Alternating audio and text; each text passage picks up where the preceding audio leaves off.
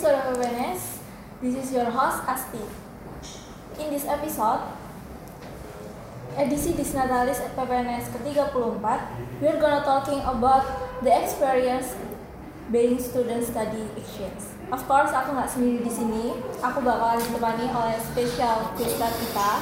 Jadi langsung aja, please welcome to Mas Hafiz. Halo Mas Hafiz. Halo.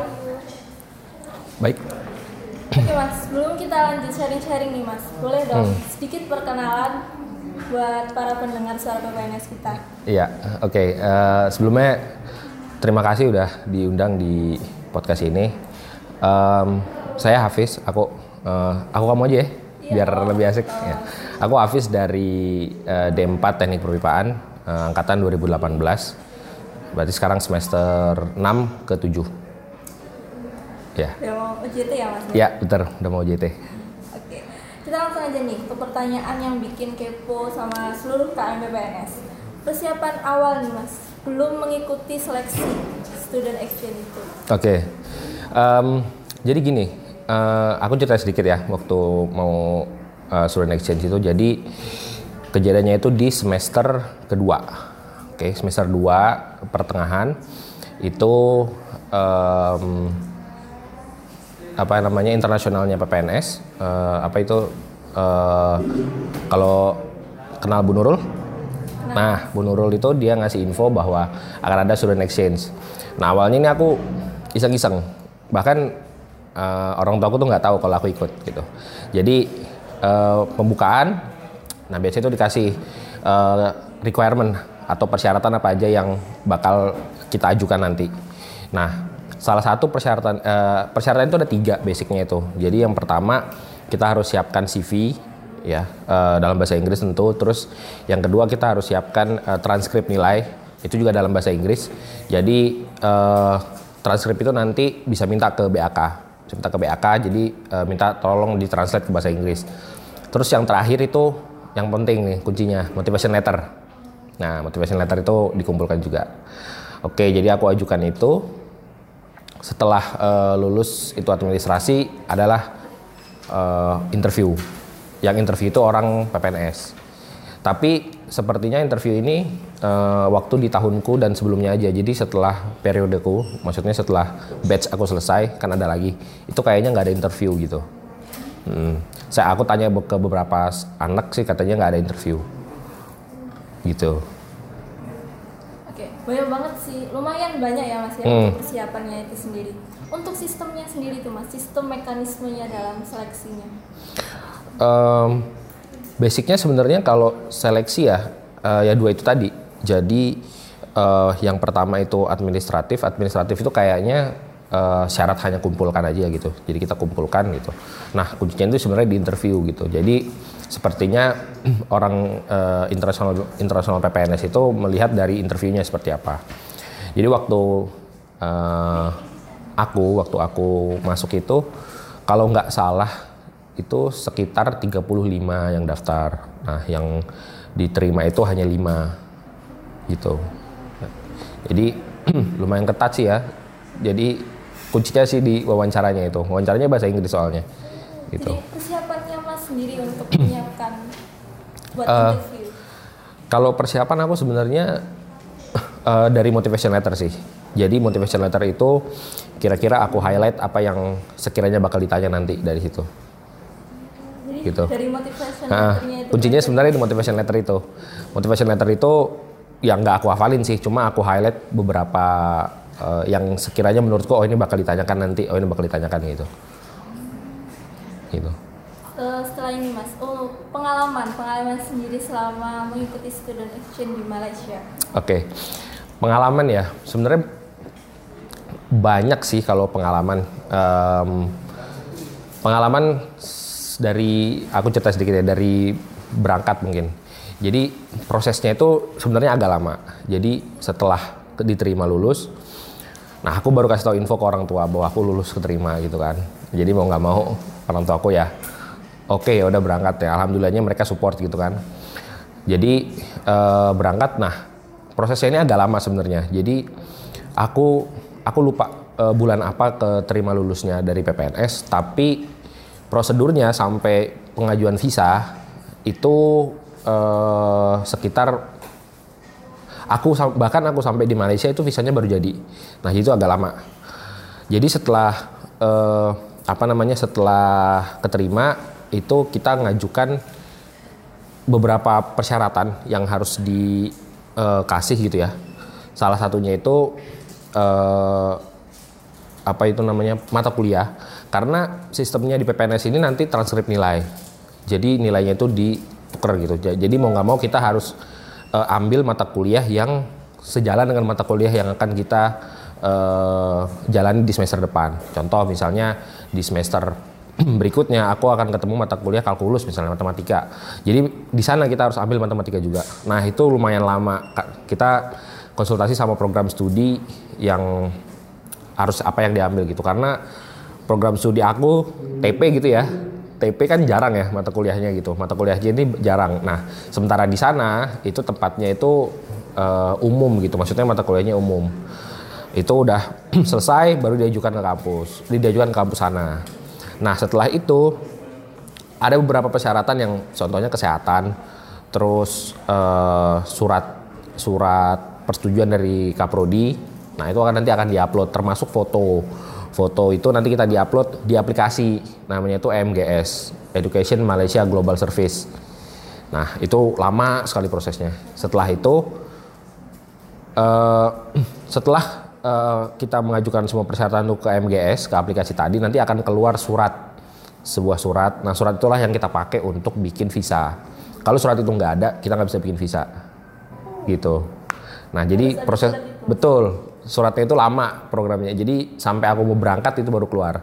Jadi aku berangkat itu Agustus 2019 tanggal 2019.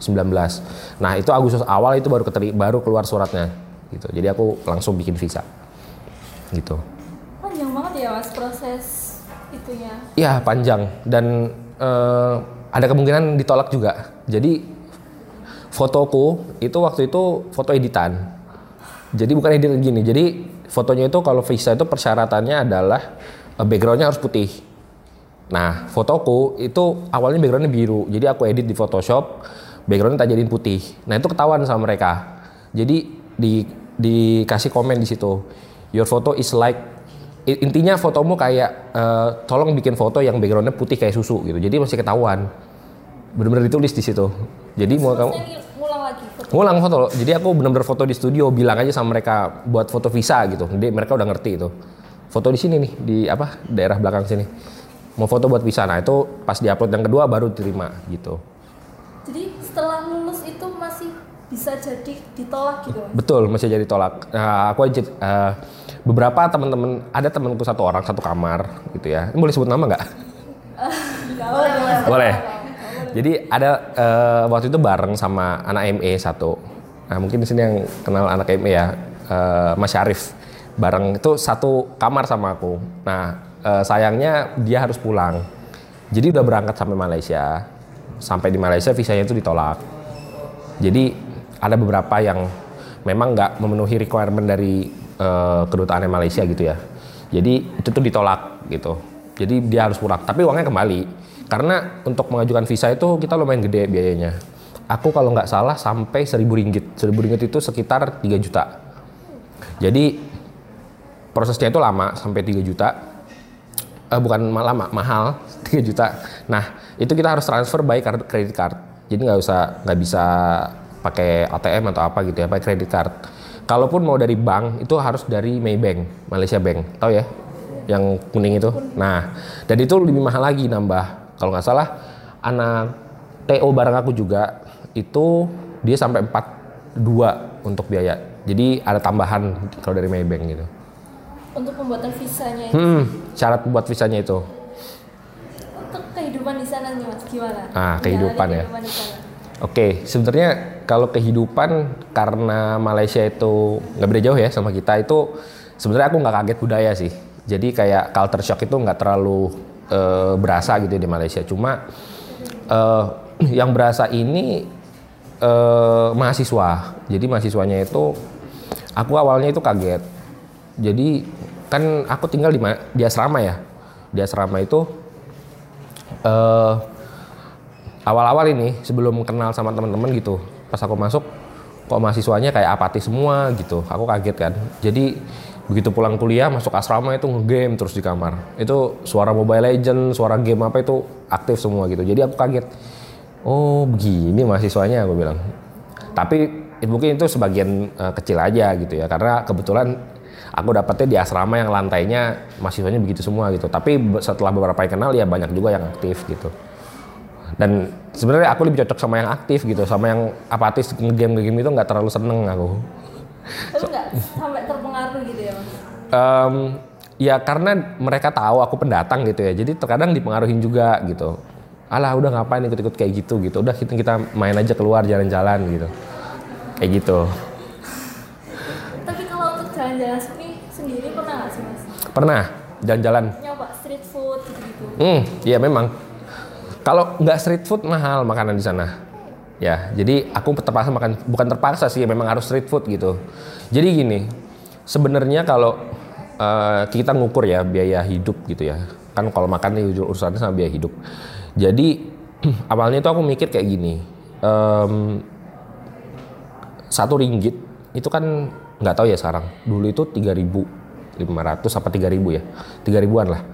Nah kita kan mikir wah 1 ringgit 3.000. Kalau kita makan sekian jadi berapa ringgit mahal gitu kan. Sebenarnya kalau aku hitung-hitung biaya di sana tempatku ya sama di Surabaya itu nggak beda jauh. Jadi makan itu cuma 3 ringgit, 4 ringgit ya 12.000, 16.000 masih oke lah ya. Nah soalnya aku tinggal itu agak ke pedesaan gitu. Jadi kampusku itu pedesaan. Jadi nama kampusku itu UniKL, University Kuala Lumpur. Nah fakultasnya itu beda-beda setiap istilahnya kalau di sini di setiap provinsi itu ada gitu. Kalau di Malaysia itu di negara bagian itu ada. Jadi kebetulan kampusku itu ada di negara bagian, namanya negara bagian itu Perak, ada di Perak. Nah Perak ini bukan di kota kayak desa gitu lah, termasuk desa. Bukan di kota gede kayak Kuala Lumpur gitu. Kalau Kuala Lumpur jelas mahal makanannya. Nah di situ desa dan itu murah-murah. Kebanyakan itu restoran Thailand. Nah restoran Thailand, restoran Malaysia itu jarang aku nemuin gitu. Iya, makanannya itu setiap hari itu tom yum. Terus makanan Thailand lah yang tipikal-tipikal Thailand yang asam-asam pedes-pedes gitu. Jadi kayak lebih enak makanan Thailandnya atau? Sebenarnya kalau di sekitar kampusku ya yang banyak jual itu memang Thailand. Kalau nggak Thailand India. Oh, jarang makanan-makanan orang Malaysia malah. Jarang, orang Melayu yang jualan itu jarang. Jadi orang India, orang Thailand. Tapi Thailand bukan Thailand yang Cina ya. Jadi Thailand ini kan mohon maaf Thailand ini kan bagian atas itu yang bunganya sipit-sipit gitu. Ini Thailand yang bawah. Namanya itu Pattani, orang Pattani. Jadi Thailand itu mirip Melayu. Dan aku lihat dia pakai jilbab mereka. Aku lihat waktu itu ini orang Thailand apa orang mana ya? Aku tanya sama temanku, "Ya ini orang Thailand" gitu. Tapi Thailand yang selatan dia bilang Pattani. Gitu. Jadi sebenarnya mereka ini orang Malaysia dulu. Tapi daerah mereka itu ikut Thailand gitu. Dan uang ringgit di sana masih berlaku. Jadi uang Malaysia itu di Thailand yang selatan itu masih berlaku. Nah, dan aku tanya sama mereka itu tiap bulan mereka pulang buat perpanjang visa. Karena mereka jualan di Malaysia. Gitu. Jadi orang Thailand yang banyak. Orang Melayu itu jarang. Bahkan sampai kalau boleh dibilang ya aku nggak pernah makan di restoran Melayu sampai pulang. Jadi restorannya Thailand, India. Indianya itu bukan India etnis India gitu, orang Bangladesh, orang Pakistan gitu, banyak yang jual. Jadi makanannya itu lebih banyak kayak dari Thailand dibanding orang Melayunya itu sendiri. Iya, tapi masakan Melayu. Kayak India tuh jual nasi goreng, mie goreng gitu. Ya. Ada orangnya berarti Mas yang India, Thailand, tapi makanannya banyak Melayu. Aku makan di restoran India tuh ya nasi goreng, nasi lemak, terus ada roti canai kalau tahu ya roti canai. Nah itu mereka sering jual gitu. Oke, setelah pengalamannya nih Mas, untuk metode pembelajarannya sendiri yang diterapin di Malaysia sama di Indonesia itu beda nggak sih Mas? Pembelajaran ya, sebenarnya yang paling beda itu bahasanya itu beda. Aku di sana itu English. Nah di Malaysia ini second language-nya itu English. Jadi bahasa pertama mereka itu bahasa Melayu, bahasa kedua mereka itu bahasa Inggris. Nah, kalau kita kan bahasa Melayu. Bukan. Pengantarnya itu bahasa Inggris. Ya mungkin ada beberapa kayak di sini ya. Di sini kan ada beberapa dosen yang pakai bahasa Jawa gitu ya. Nah terkadang dicampur ke bahasa Indonesia gitu. Atau sebaliknya mengajar bahasa Indonesia karena dicampur bahasa Jawa. Nah di sana itu kebanyakan memang hampir semua dosen itu pakai bahasa Inggris. Jadi pengantarnya itu bahasa Inggris dan kadang aku chatting juga pakai bahasa Inggris gitu. Sama dosen? Sama dosen itu bahasa Inggris, pengantar itu bahasa Inggris gitu, dan buku-buku mereka semua bahasa Inggris, nggak ada yang bahasa Melayu. Jadi untuk pembelajaran sendiri itu keseluruhan itu pakai bahasa Inggris? Bahasa Inggris gitu, jadi gini, konsepnya kan aku bilang tadi kan dia kan second language ya. Nah second language itu, aku tanya second language ini maksudnya gimana gitu. Second language itu dia bilang surat menyurat itu pakai bahasa Inggris, pembelajaran itu bahasa Inggris gitu. Jadi kalau ngomong bahasa Melayu tapi surat menyurat mereka pakai bahasa Inggris gitu. Keseluruhan administrasi gitu. Betul, bahasa Inggris. Dibanding pakai bahasa Melayunya sendiri. Berarti kalau untuk kehidupan sehari-hari pakai bahasa Melayu, tapi untuk kayak pembelajaran terus. Gini, terkadang kalau kehidupan sehari-hari aku pun juga ngomong bahasa Inggris sama mereka karena mereka udah biasa pakai bahasa Inggris. Orang Malaysia itu ya, udah biasa pakai bahasa Inggris. Terkadang aku ngomong sama mereka pun pakai bahasa Inggris walaupun dia orang Melayu gitu. Aku pakai bahasa Inggris gitu. Inggris atau Melayu orang-orang di sana? Mungkin mereka masih banyak pakai bahasa Melayu gitu. Cuma terkadang kayak beberapa gitu dia kayak keceplosan ngomong bahasa Inggris gitu. Karena memang mereka setiap hari pakai bahasa Inggris di kampus ya gitu. Gitu. Jadi pembelajarannya itu cuma beda dari bahasa doang Mas. Kalau untuk kayak metodenya gitu-gitu. Metode sama, hampir sama sih kayaknya ya, dosen ngajar di papan tulis gitu terus biasalah, cuma memang kalau dari jam kuliah itu jelas beda karena mereka universitas kan. Aku pernah kuliah itu satu hari cuma satu kali dan satu jam pula, dan aku seneng banget waktu itu kan karena di PPNS kuliahnya kan padat banget ya. Pas sampai sana tuh aku kaget, kok jadwalnya kayak gini gitu. Dan aku lihat ya karena mungkin mereka basicnya universitas gitu ya, terus kuliahnya itu jarang-jarang gitu. Kayak aku misalnya sehari ya, pagi jam 8 masuk gitu kan, terus nanti kuliah lagi jam 4 sore gitu. Jadi pulang jam 8 tuh sampai jam 10 kuliah, ntar pulang ke asrama, balik lagi jam 4 sore gitu. Dan terakhir itu hari Jumat, aku ingat banget mata kuliah itu bahasa Inggris. Hari Jumat kuliahnya itu cuma sekali dari jam 4 sampai jam 5 sore. Dan itu cuma sekali gitu, hari Jumat. Itu matkul aja Mas? Hari Jumat itu. Paling banyak berapa matkul dalam satu hari? Nah gini, kalau matkul itu kalau nggak salah maksimum mereka itu 20 SKS per semester. Jadi kalau ngambil mata kuliah itu nggak boleh lebih dari 20 SKS, maksimum segitu ya. Karena kan matkulnya itu ngambil istilahnya apa ya, kalau kita kan paket ya, kayak udah semester depan udah ketahuan gitu. Nah sekarang itu kita ngambil maksimum 20 SKS. Nah aku itu karena semester 3 aku banyak SKS nya jadi di sana pun banyak. Kan aku bilang tadi transkrip ya nilainya ya, dituker gitu. Jadi di semester 3 aku di PPNS itu 19 SKS kalau nggak salah. Sampai sana itu 21. Kelebihan memang SKS-nya, dan orang-orang sana tuh kaget gitu, kok banyak banget mata kuliahmu gitu. Mereka itu dikit-dikit. Nah, yang bikin kita beban kalau misalkan banyak mata kuliah ini adalah waktu UAS final exam itu mereka di sana tuh nggak ada UTS. Berarti langsung UAS. Jadi UTS itu ada tapi mungkin kayak dikasih tugas gitu. Ada juga yang ngerjain soal. Jadi suka-suka dosen ya kalau UTS itu. Berarti nggak kayak ujian gitu Mas?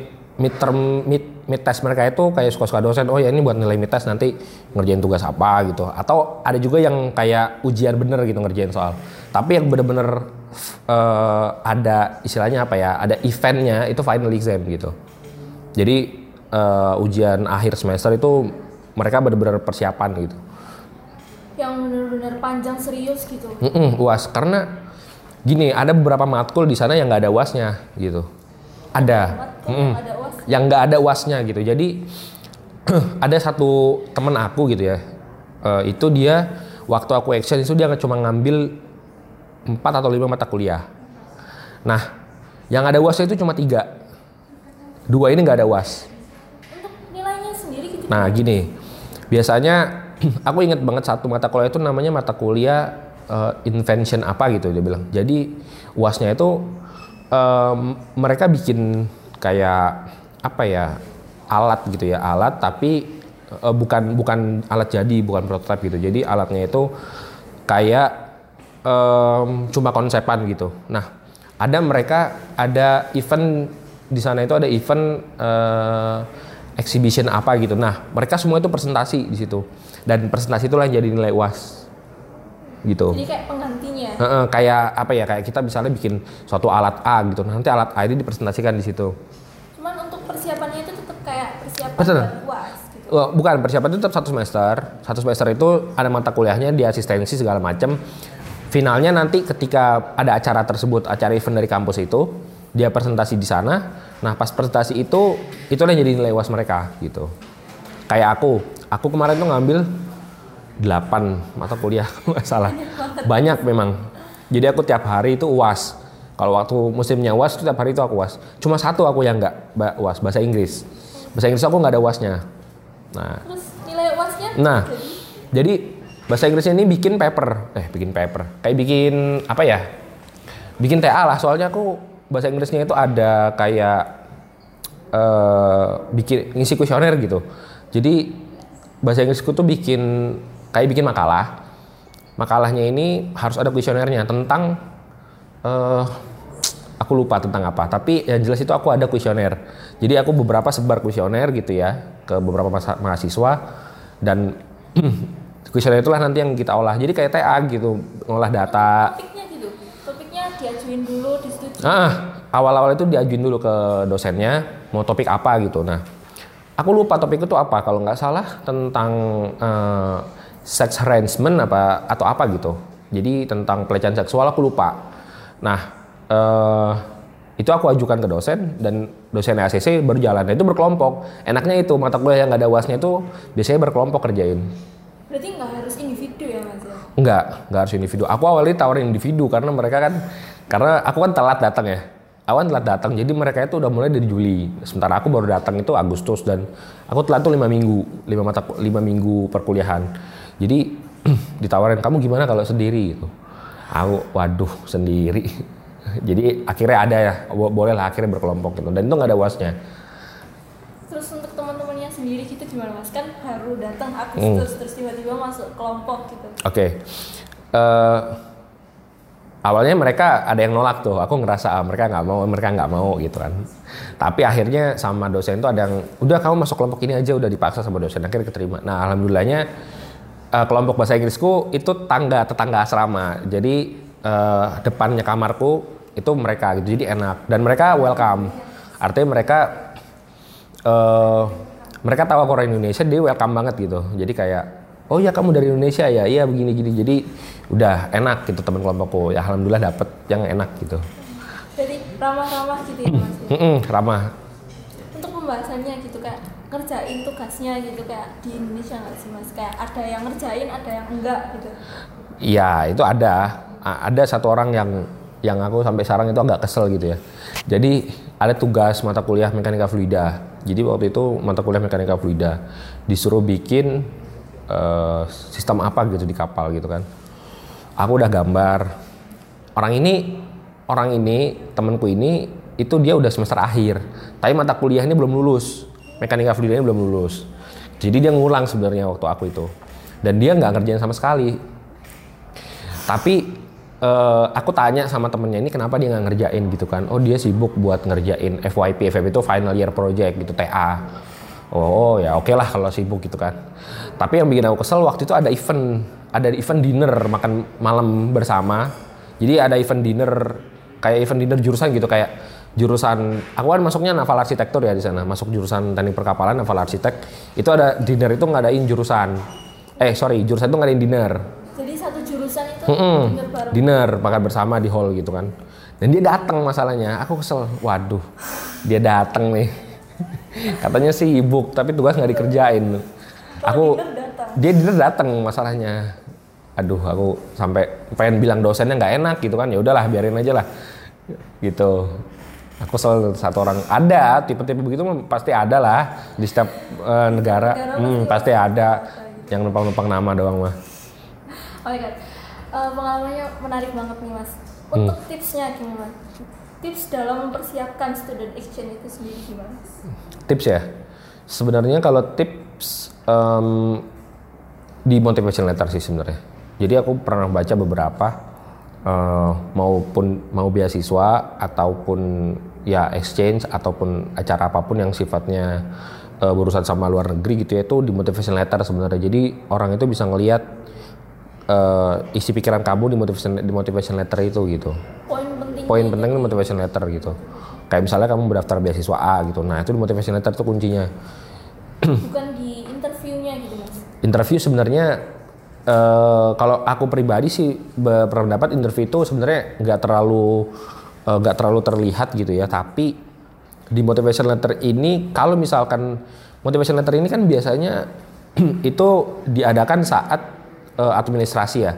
Jadi kalau motivation lettermu itu nggak menarik, itu biasanya di skip langsung sama orang gitu. Jadi contoh kalimat pertamamu itu yang menentukan biasanya. Kalimat pertamamu itu harusnya menarik gitu. Kalau kalimat pertama menarik, itu bisa langsung oh ini menarik nih, dibaca gitu.